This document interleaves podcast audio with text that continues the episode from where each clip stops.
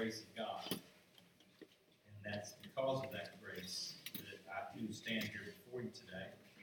And I am thankful that Jesus Christ sits at the right hand of the Father. He intercedes daily for you and me as believers.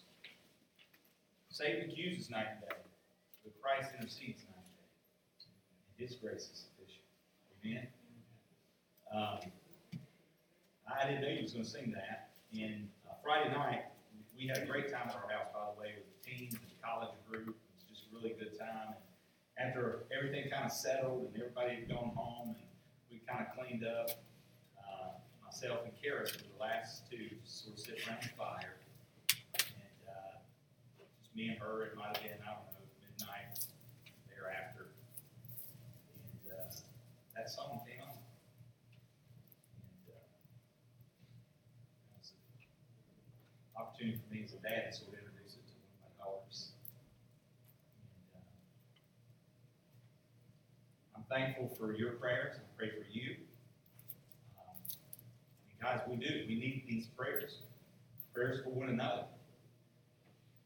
This is exactly what Paul's going to be talking about today in our text.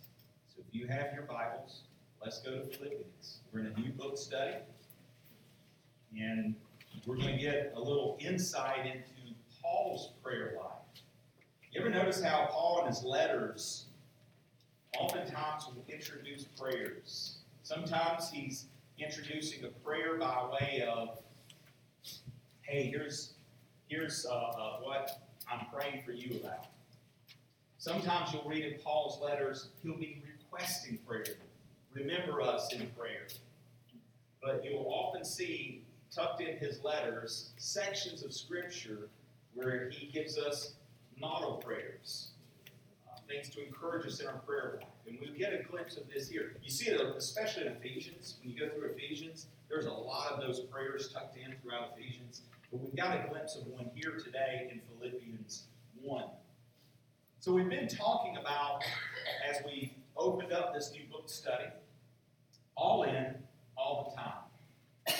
And uh, this sort of is, has been sort of a theme as of recent uh, here in our church life. I just sense this desire that God is moving to unite us in, in an effort as we move forward uh, for the sake of the ministry, for the sake of the gospel here at Community Baptist Church.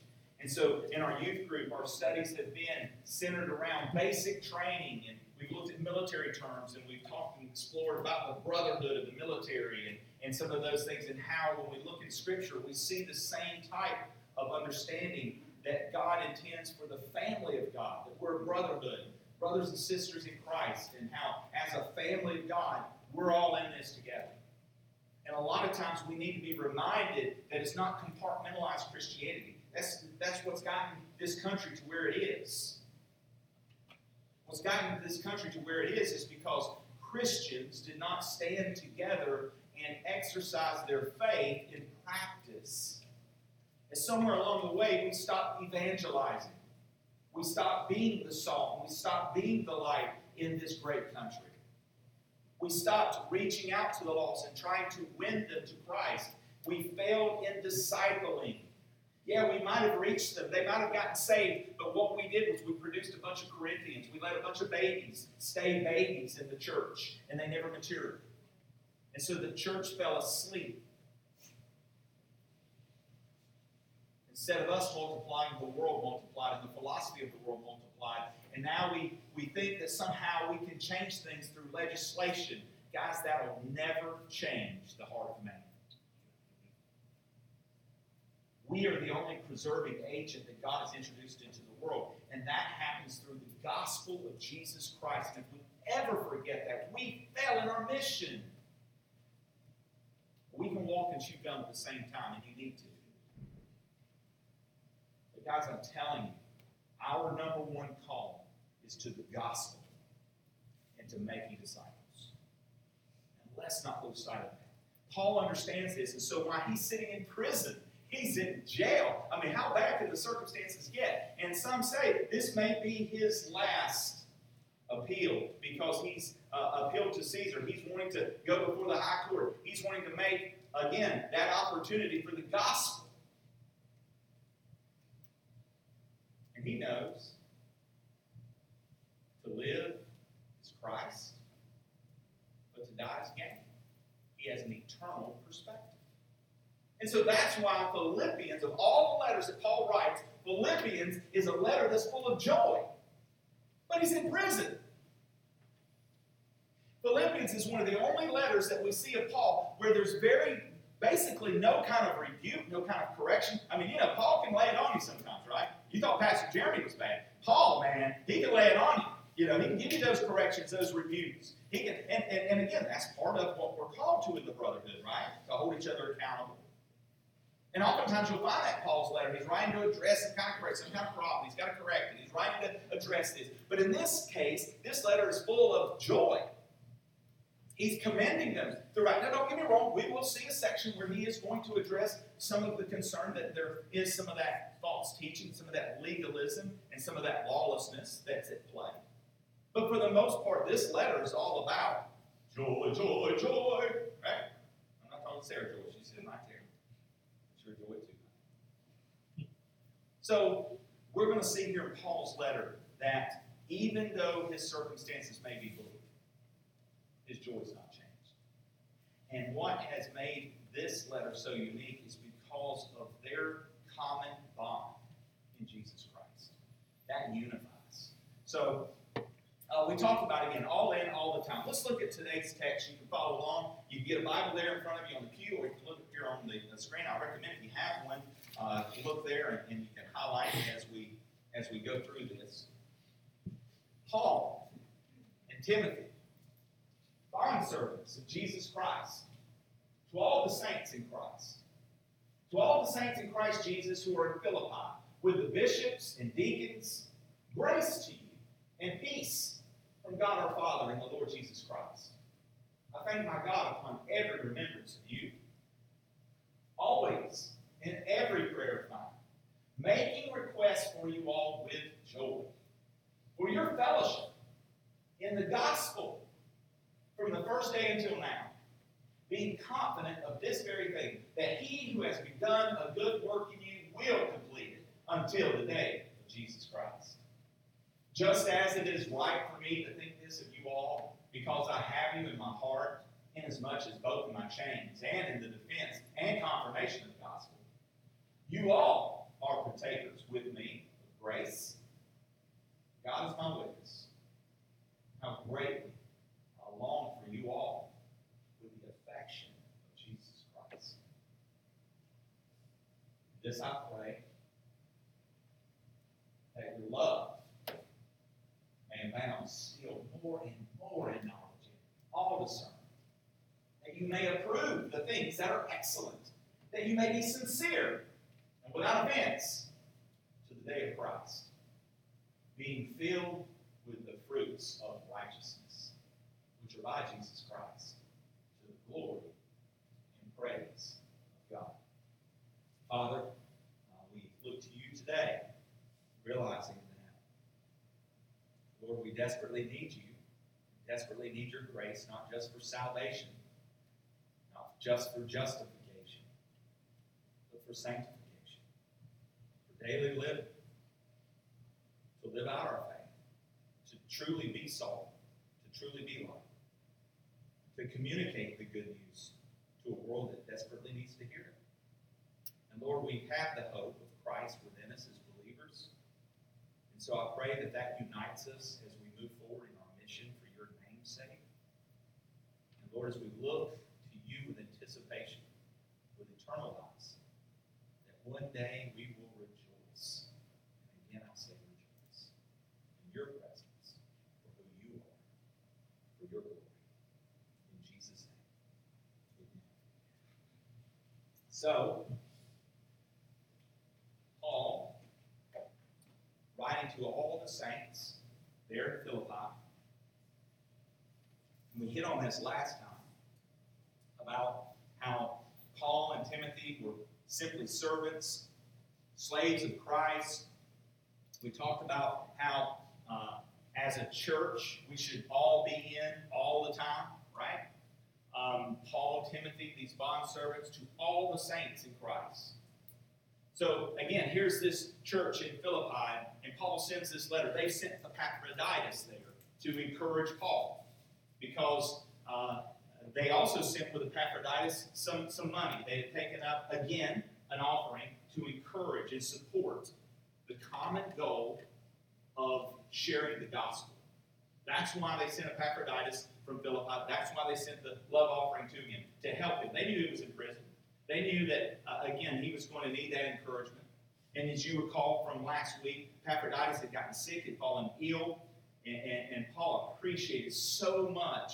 And this is why his heart's affectionate towards them. He knows that, man, they are in this with him. You know, to empathize, to, to sympathize and empathize with someone, to, to, to know their pain, to, to experience that. And they have been experiencing that. Anyone who chooses to live a righteous life is going to suffer persecution in this world. If you choose to set yourself apart from the world and say, you know what, I'm going to have a single focus on eternity, I'm going to make my life about the gospel of Jesus Christ, then I promise you, you will have opposition. But you know what encourages you? when a brother or sister who can relate comes alongside you. Isn't that encouraging? I had a young man that I, I, I went to high school with, and I hadn't seen him since high school days. And and he and I both, you know, in high school, I, am sure had, you know, our, you know my story. Uh, we didn't know the Lord, weren't walking with the Lord, and this guy now is just completely on fire for Jesus. I mean, he's so on fire. I'm seeing him post things in Greek. I'm like, what? It's like overboard, man. Come on. But it's encouraging. And, and so the other day, I get an inbox from him. Just some simple words of encouragement to say, keep being a prophet for God. You know, Paul felt this love from Philippi. this was a church that he, under again the inspiration of the Holy Spirit, he's going to Asia, man. He's taking the gospel. He's being obedient to Christ. He's going to take the gospel to Asia, and the Holy Spirit says, no, no, no, no. And through through supernatural intervention, he says, gospel's needed in Macedonia. So he goes to Macedonia. He goes to Philippi. There's no synagogue. There's not 10 men there. They don't have a place. So where does he go? He goes to where they're making prayers down by the river. And there's a bunch of ladies down there. And there's Lydia. Lydia's been basically worshiping God the best she knew how. She had the Old Testament scriptures. She knew that one day a Messiah would come. Well, Paul introduces her to who that Messiah is and introduces her to Jesus Christ, which again is a great illustration of the importance of taking the gospel to the world.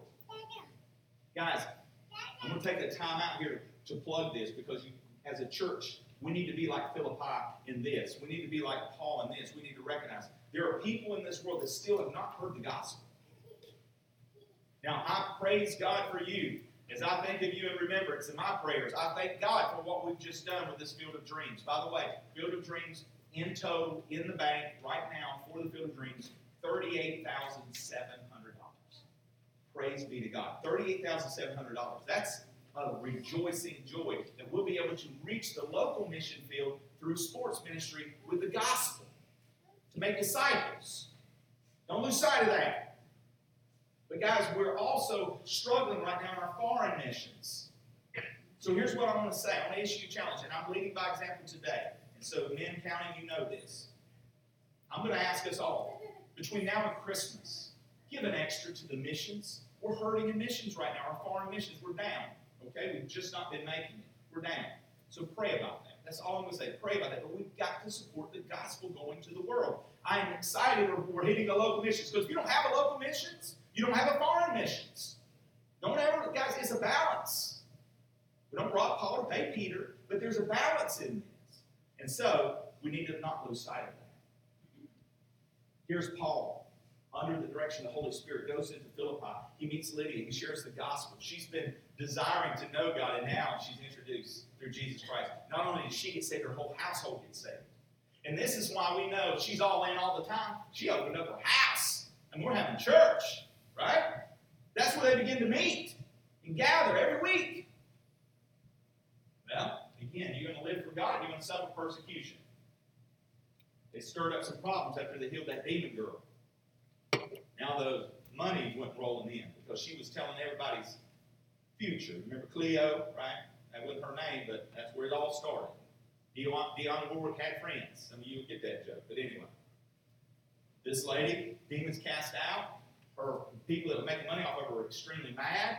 They threw them in before the magistrates. They get beaten. They get put in jail. Having a praise and worship service in the middle of the night. Chains fall off, doors fly open, and here's the jailer on the verge of suicide. Instead of taking his life, Paul says, No, let me tell you the gospel of Jesus Christ. Because the man busts in when he knows it there and says, What must I do to be saved? Guys, there are people who are in desperate desire that God has been drawing, that God desires to, for them to come to Him in repentance and faith. And you and I have the message. And under providential hand of God, the sovereign hand of God, in jail, right? That beating went for, for nothing. There was a purpose, and it was to get them to the place that God would have them be so that the gospel might be communicated. So, that's how the church of Philippi was birthed. And so now we see all these saints all in all the time. Ten years later, Paul's now in prison again for the sake of the gospel. And so they send Epaphroditus to encourage him. He gets sick. Paul says, Look, man, you just going back home. I appreciate what you've done. Let me send a letter with you because I don't want them thinking you failed in your mission. I appreciate it. But hey, you guys need to, to take this fellow in. He's done his part. He's done. And, and I just love y'all. You guys are in this with me. I know you understand. And so, Paul says to all the saints. And then we talked about all the joy. And again, this is what causes his heart to be joyful. I promise you, this pastor is the most joyful when you guys are all in it. I get you, Paul. I understand, man. I get your heart as a pastor. I understand your desire in making prayer and request with all joy. Because there's nothing more exciting than when I see you're all in it. Just as there's nothing more depleting and depressing and troubling and struggle in, in my prayer life than when, where are you? Where's that support? Why are they forsaking the gathering? Don't they know that the day is approaching? Don't we know we're more closer than when that was recorded in Hebrews? But man, oh man, we make every excuse under the sun and we justify it. It's about priority. Let, us just talk straight for real talk for a second, okay? Real talk for a second. Just real talk for a second. You do what's important to you. That's a true statement. You do what's important to you. If it's important enough, you will find the time to do it. That was an amen. Thank you. But it, it is. You will find the time to do what's important to you. And so we fill our schedule with things because they're important to you. There is nothing, absolutely nothing more important than our relationship with God. Oh, but Pastor, you're saying I don't have a relationship with God. No, I didn't say that. But I'm saying if we're walking in faith, if we're walking in obedience, if we know Christ and we know His Word, then we know this isn't optional. This isn't bumped down the list of priority, but that's what we've done. We've bumped it down the list of priority. And so we put everything in our life above it, except for the Lord.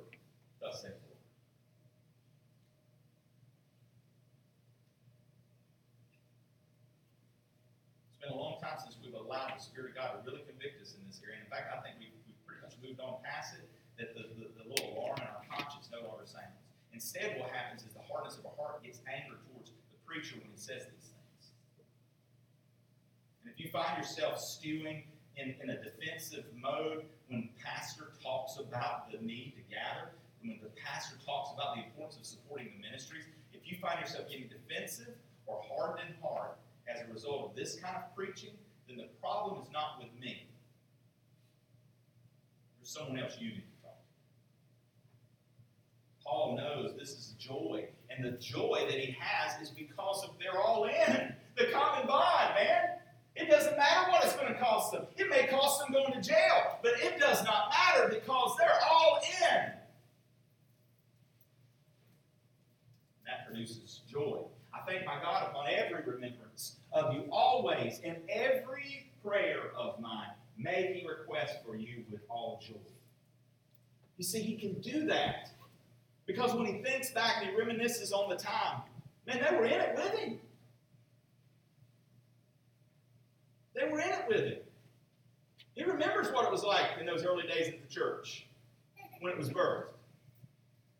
He knows they were willing to open their house. He knew that they were willing to be beaten. He knew the things that they faced, even though the whole entire community was against them because of what had happened. It was, it was affecting their economical stance there in the community. The magistrates and the law, the people there in that town were very upset over what was happening with these new Christians. But when he thought about it, they didn't care. They were in it. They were invested. That brought joy to his heart. For your fellowship. See, he gives us the answer for the joy. For your fellowship in the gospel. From the first day until now. You see, they were consistent in it. They were still with it. They didn't, they didn't wax cold. They didn't kind of, you know, you know, growing weary. Hey, do not grow weary in well doing. In due season you will reap. We're in a relay, guys. We're in a, we're in a, a marathon race, not a sprint. I know we get tired. I know we're on the, maybe that third leg or that last leg of the lap, whatever, and we're all in different different legs of the race. But don't grow weary. Keep your eyes on the prize. Keep your eyes on the finish line. Because I'm telling you, it will be worth it in the end. When we cross that glorious line and all's done and we hear those words, Well done, my good and faithful servant. Praise God. Let the party start. That's rejoicing. And when we have an eternal perspective, guys, we can move through the circumstances. We can move past the pain. We can move past the drudge, the dread, the different things that kind of impact our life here. And we can move forward in the strength and grace of God. And that produces joy, not happiness. Happiness is based on the happenings. And a lot of things are happening right now in the world that don't make me very happy. But praise God, the joy And I too, like Paul, am joyful when I think of you.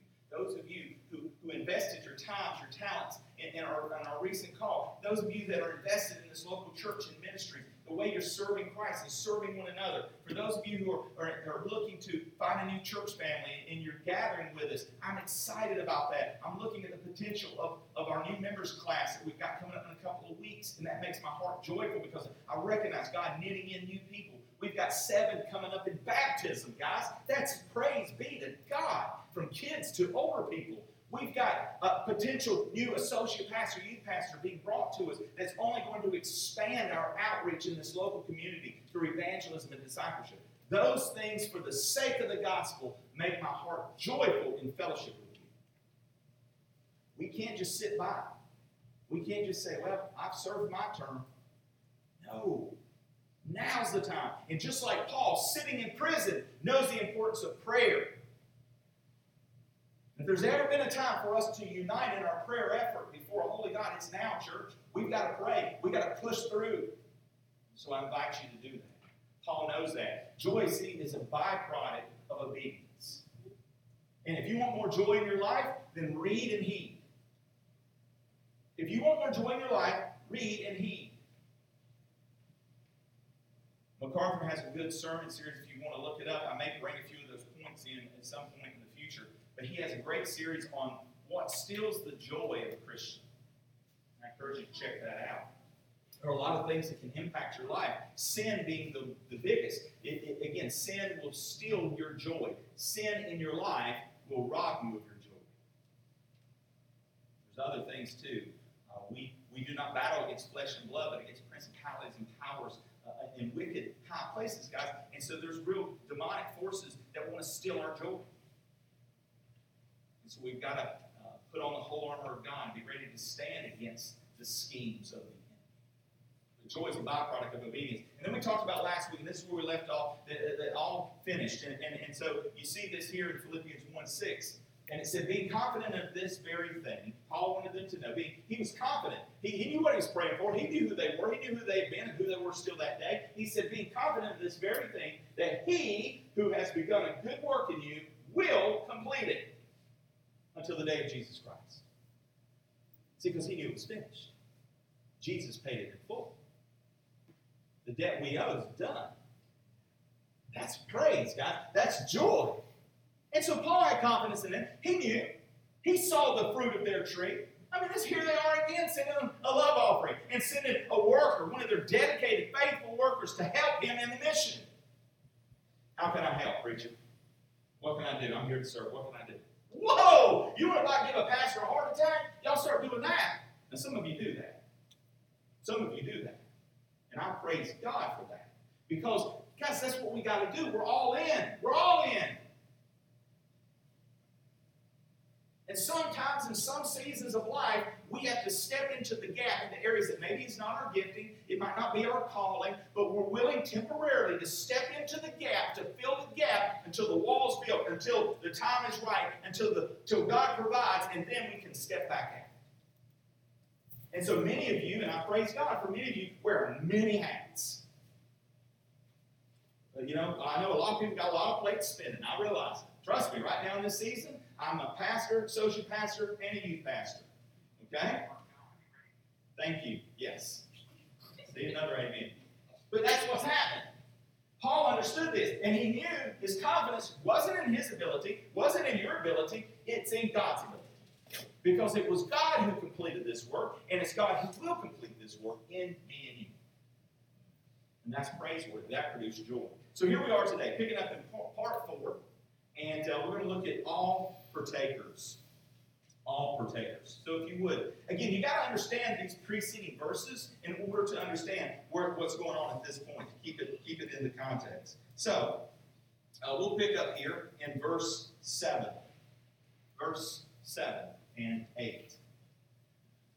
Just as it is right for me to think this of you all, because I have you in my heart, inasmuch as both in my chains and in the defense and confirmation of the gospel, you all are partakers with me grace.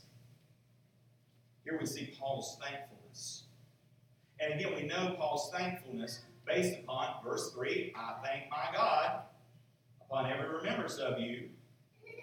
We see it here in verse 6 again because he's confident of this very thing that he who has begun a good work in you will complete it until the day of Jesus Christ. And so it is right for Paul to think of them. He, he, does have this compassion, this love for them.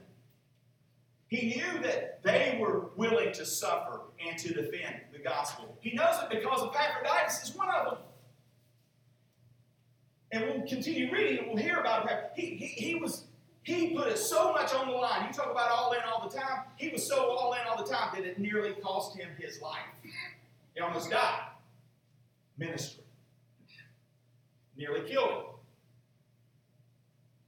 So Paul knew this. He knew this about them. And that just created within him a, just a tight knit bond, knowing that he had a brotherhood, that he had a church family that had his back. He, he knew that they were in this with him that they were knit together, that they were standing firm for the gospel, for the defense of the gospel.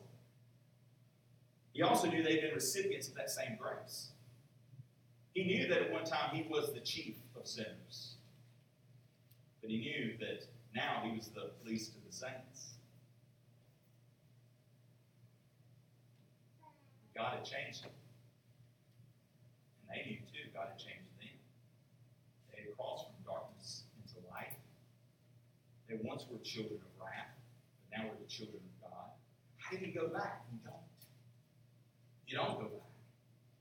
You don't shirk back. You don't fall away. When you see the promised land, you say, We got this.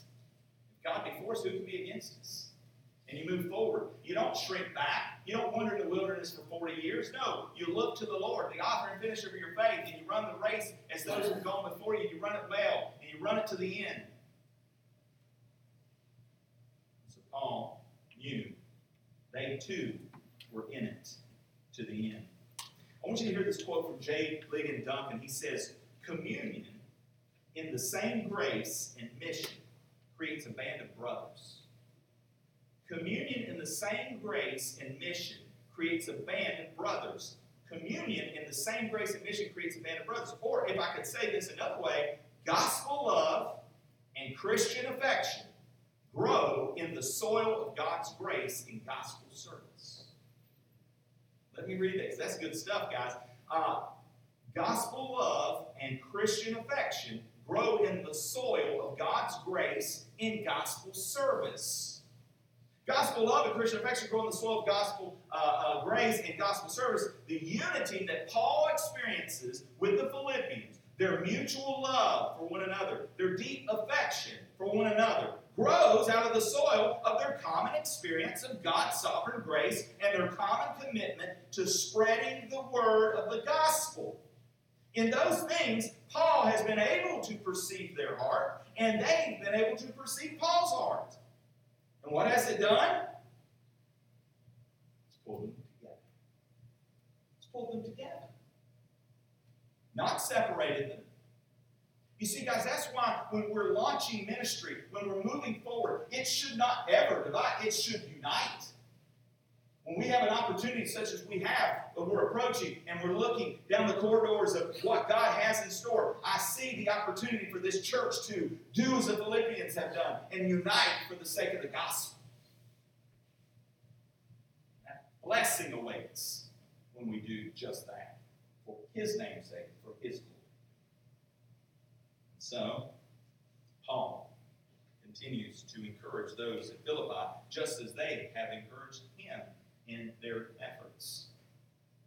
Matthew Henry said it this way He said, They manifested their respect for him by adhering firmly to the doctrine he preached and readily suffering for it along with him. The truest mark of respect towards our ministers is receiving and abiding by the doctrine they preach. Guys, the greatest gift you could ever give to this pastor is to be obedient to the preaching of God's word. Be obedient to the truth of God's word. That just thrills my soul. Be obedient to Christ.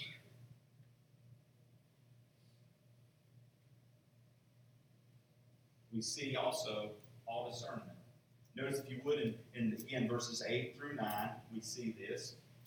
Um, you'll see it says, For God is my witness, how greatly I long for you all with the affection of Jesus Christ. And this I pray, that your love may abound still more and more in knowledge and all discernment. Three parts here.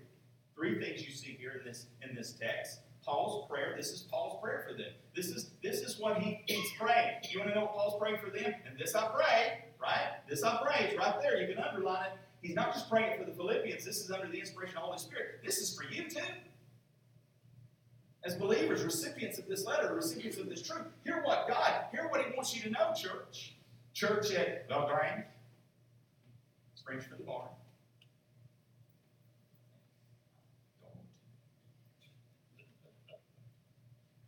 That one's probably not true.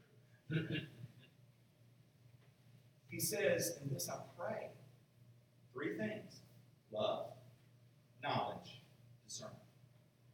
Love, knowledge, discernment.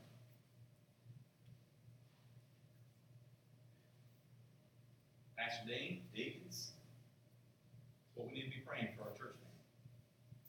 Love, knowledge, discernment. Church family, it's what you need to be praying for your pastors and deacons. Love, knowledge, discernment. All the saints of LaGrange, Church of LaGrange. Right? For God is my witness. God knows. He knows what Paul was in Paul's heart. Right? I mean, sometimes that's all we got, guys. Sometimes, you know, people, you're going to be misunderstood in this world, especially when you choose to, to live for the Lord, when you choose to separate yourself from the world and do things uh, adhering to the Word of God, following the conscience that the Holy Spirit's inspiring. Sometimes you're just going to be flat out misunderstood. God knows song. I ain't gonna sing it for you. Well, maybe a little bit. Anyway, that's about all you can get from me on that part. He loves them sacrificially.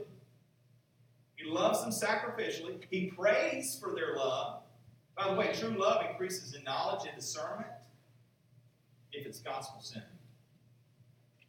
True love is gospel centered.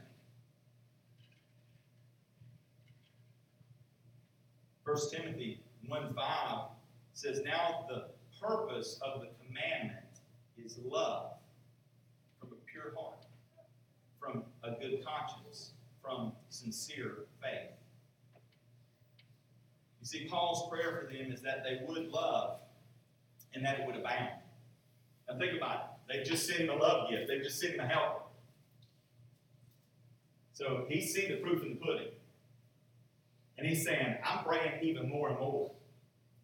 Know, that it's just going to grow. That your love for one another, your love for the gospel, because that's why they're doing what they're doing. Again, don't, don't lose sight of the purpose, right? Don't, don't look at the prize, look at the purpose. The purpose was for the furtherance of the gospel. So they're excited about that.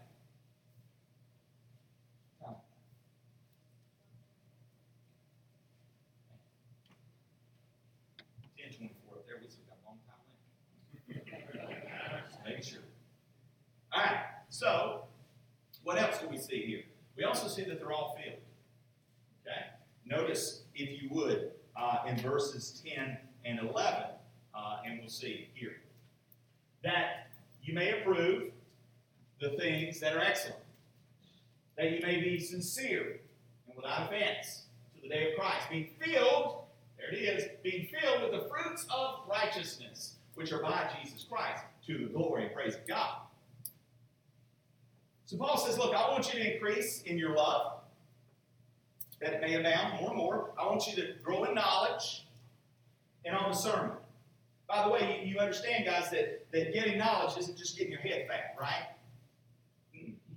No, you see, wisdom, you gain knowledge to get wisdom, but you can't just stop at gaining wisdom. If we're just people who are just gathering a bunch of wisdom, but we're never dispensing it, then we're head heavy, maybe be heart heavy.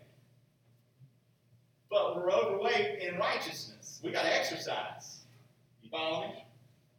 And so the difference between moving from knowledge, gaining knowledge, and we must gain knowledge, and we gain knowledge through the Word of God. And so therefore, if we're not gaining knowledge in the Word of God, why not?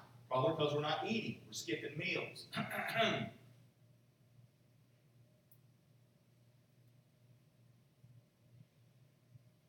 we don't have it anyway. I'm, not, I'm, I'm trying to beat this dead horse, but I feel like I have to.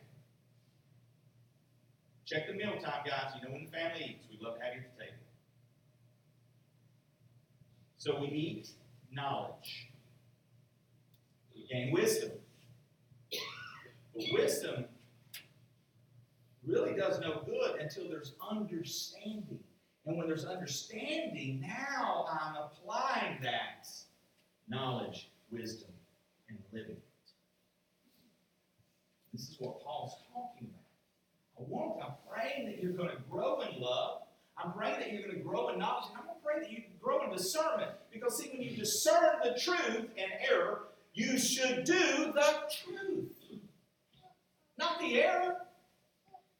And when you make choices in life that, here we go back to priority, hmm, I've got two things I can do knowledge, wisdom, discernment. Discernment would tell me they're both good things to do. There's nothing wrong with me doing this, there's nothing wrong with me doing that.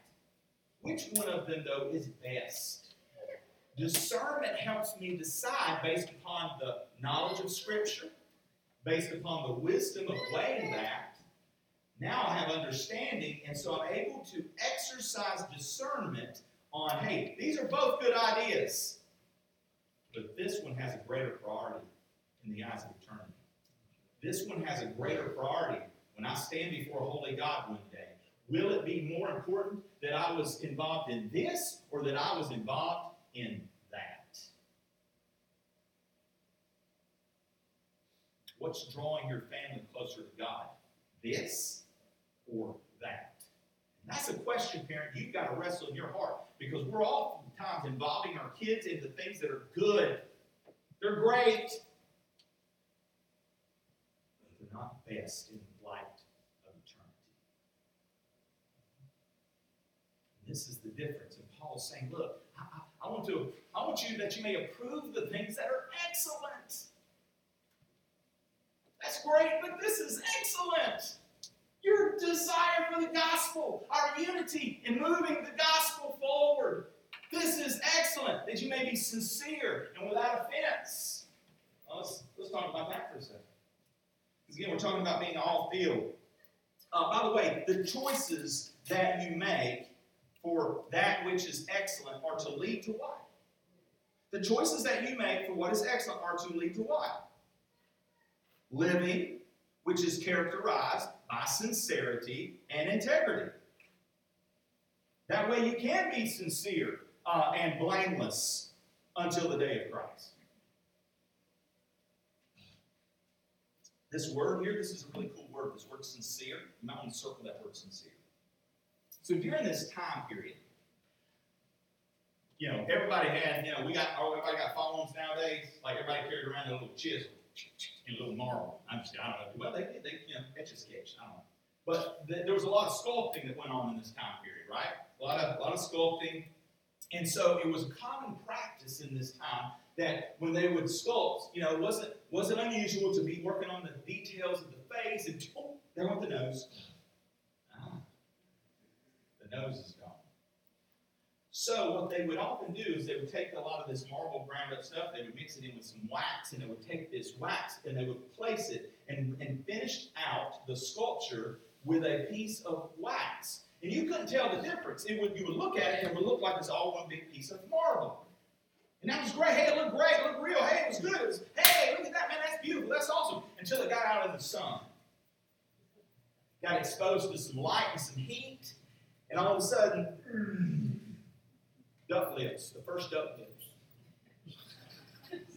The nose was gone. It's run down to the lips, right? And so that's what's happening here. So what's Paul saying? When he uses this word, he's using this word specifically. He's using this word for a purpose. He's saying, look, man, don't be a phony.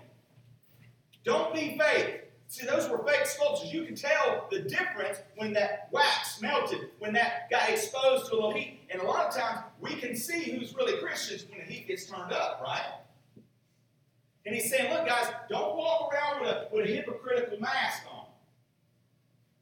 Don't be someone behind closed doors that you're not out front of others. You know, the church gets accused a lot of being hypocritical. Now, there's hypocrites in all the world. You don't stop going to Food Lion just because there's a hypocrite that works there, but they'll sure stop going to church because they met one hypocrite in the church. You don't like the hypocrite that works at Food Lion, go to Piggly Wiggly for crying out loud. But you still go to the grocery store. Go to another church. But I promise you, you will never find a church because guess what? You suffer from the same problem we all suffer from the Adamic nature that still wants to rage war within all of us. But Paul is saying, look, be filled with the fruits of righteousness. All right? again, if you begin to grow in love and you begin to grow in knowledge and discernment, you will begin to put into practice the things that are excellent. So you can be sincere, not be a phony baloney. Right? It's okay to admit we have struggles, guys. It's okay to come clean and to come to someone who's not going to throw rocks at you but to be genuine in your faith and say, man, I'm struggling with this. Pray for me. Help me. The body of Christ is the one body that be able to come alongside you and help you and encourage you and strengthen you and walk with you and restore you. That's our desire. Even to the point of church discipline. Discipline has always been about restoration. It's about we love you, and it's gotten to a point that we're just going to have to get a little firmer. And you do this with your kids when you love your kids. I mean, I, typically you don't fly right out on, you know, the first thing. You did what? You know? I mean, maybe some of you do. Okay, well, whatever. But, you know, that was my Indiana Jones, by the way, if you're wondering. That was a little sidearm action. But look, again, Paul's saying, I, I, don't want, I don't want you wearing that mask. Take it off, guys. Be sincere, without offense. And so he continues on, and he says that uh, in this, if, you notice this, he wants us to be filled with the fruits of righteousness. Um, bearing fruit is always the result of abiding in Jesus. We started this year with this in our vision sermon, John 15, 4 through 6.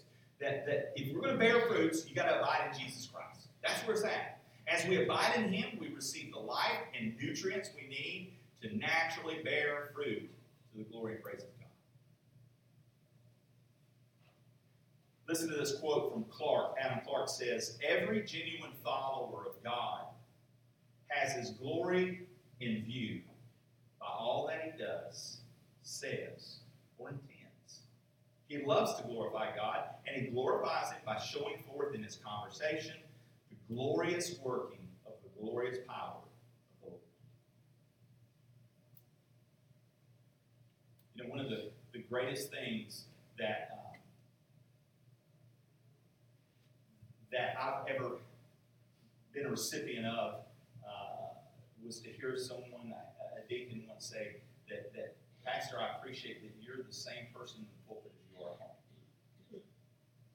And they spend enough time in the home to know that. And I praise God for that. And that's not to say I'm perfect, guys. Trust me, you hang out in the home long enough, you're going to know. You don't even have to hang out in the home. You already know that. you already know, preacher. Keep going. Dig the hole deeper. Um, but guys, I, I, first off, I have impressionable kids right here. I have a family that sees and knows. And, and I pray to God that, that one day when this old man is no longer here, that, that, that there's a lot of things that could be said about this guy that, that won't be so good. But I pray that one thing they can say is that he was real. He lived his faith. He believed his faith.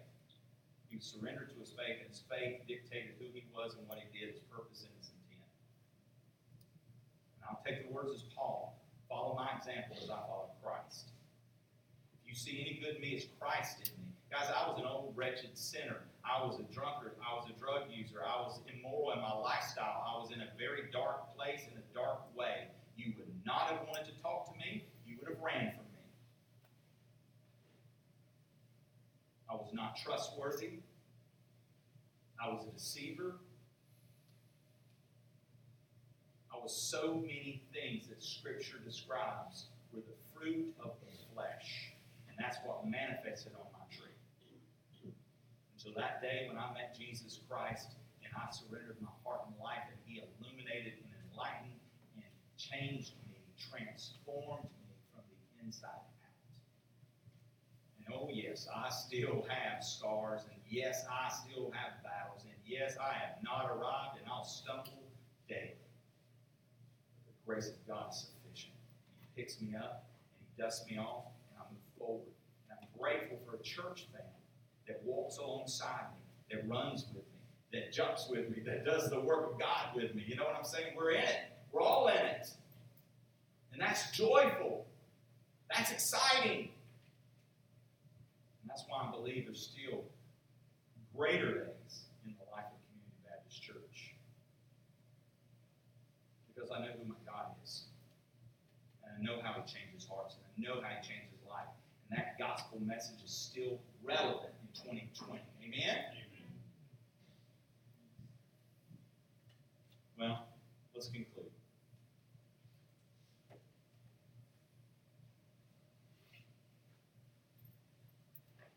I, want to conclude with this thought.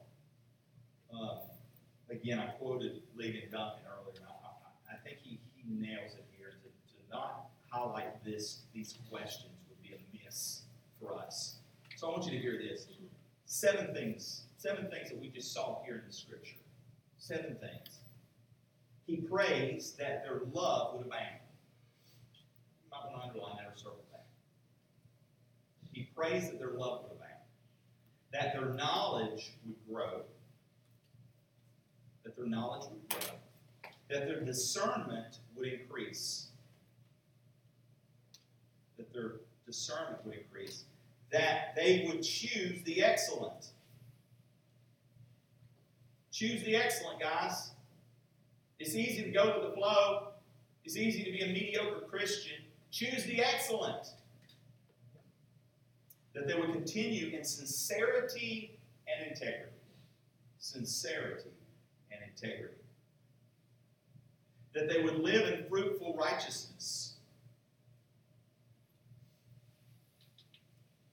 By the way, if you want to know the fruit of the Spirit, you go to Galatians 5.22 and read that. That they would live in fruitful righteousness. And they would deliberately, deliberately live for the glory of God. Seven things there. Deliber- deliberately live for the glory of God. So now I want to ask these three questions. What do we learn about what we ought to desire for ourselves from this prayer? Just let that question sink in for a second. This was Paul's prayer we just looked at. So I want you to think about this question in application, in conclusion. What, what can we think about is, is what can I learn that should be a desire for me from this prayer? What do we learn about what we ought to desire for ourselves from this prayer? That's the first question I want you to think about in application. And let the Spirit of God drive home application from this text. See how Paul's praying. See what he's praying for. What should I be praying for? For my church. I know for me as a pastor, I've been challenged in this text what I need to be praying for for you. Second question What do we learn about what we ought to rejoice in in one another? What do we learn from this that we ought to be rejoicing in when it comes to rejoicing in one another?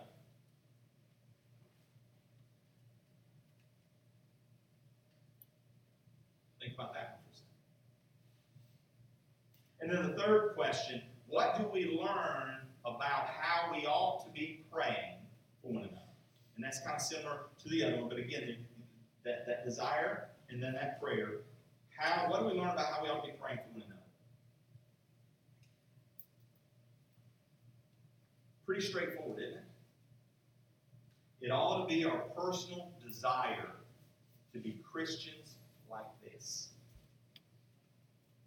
Philippians, full of joy. Christians like this, people who are growing in love. That's us. That's our application. We need to be Christians who are growing in love, who are increasing in knowledge and discernment, who are choosing that which is excellent, who are living in sincerity and integrity, who are manifesting a fruitful righteousness, and who are living for the glory of God. As Paul prays this for the Philippians, our hearts ought to be saying, Lord, I want to be like that. That's what I want to be like. Amen. Paul said, But none of these things move me, nor do I count my life dear to myself, so that I may finish my race with joy in the ministry which I received from the Lord Jesus to testify to the gospel of the grace of God. So, wrapping up this first section of Philippians, all in, all the time. That's what we need, church. That's what we need. Are you in? And if you're not, I want to encourage you to get in. There's opportunities for you to be in. The first opportunity is just prayer. Start praying. If you've not been really consistent faithful in praying, pray. Pray for the growth of this church spiritually. And if God should see fit, it. But it starts spiritually. We need, we need this. Abounding in love, knowledge, and discernment. Right? God is doing a work. We learn this from this first section. I am confident of this very thing. He who's begun a good work in you will complete it. And he's doing this. I am confident God is doing this work at CBC individually and corporately. And he will complete it. God cannot lie. He will complete it. So let's plug in to the power of prayer. Let's pray. Father, thank you for Paul's prayer today as we've been reminded through song and, and through uh, the teaching of your word the importance of prayer, what we should be praying for, praying for one another. And so, Lord, help me as a, as a pastor to uh, be even more faithful and given to prayer. Uh, Lord, help me to be um, a man who is fervent, praying for his church family. Lord, I, you know the heart of every person here, and I just, you know what weighs on them. You know their needs. You know their struggles. You know their insincerities. You know their uh, lack of integrity, just as you know mine. Lord, help us to abound more and more in love. Help us to grow more in knowledge. Help us to exercise discernment that we might prove and approve those things that are excellent. Checking our hearts for priority.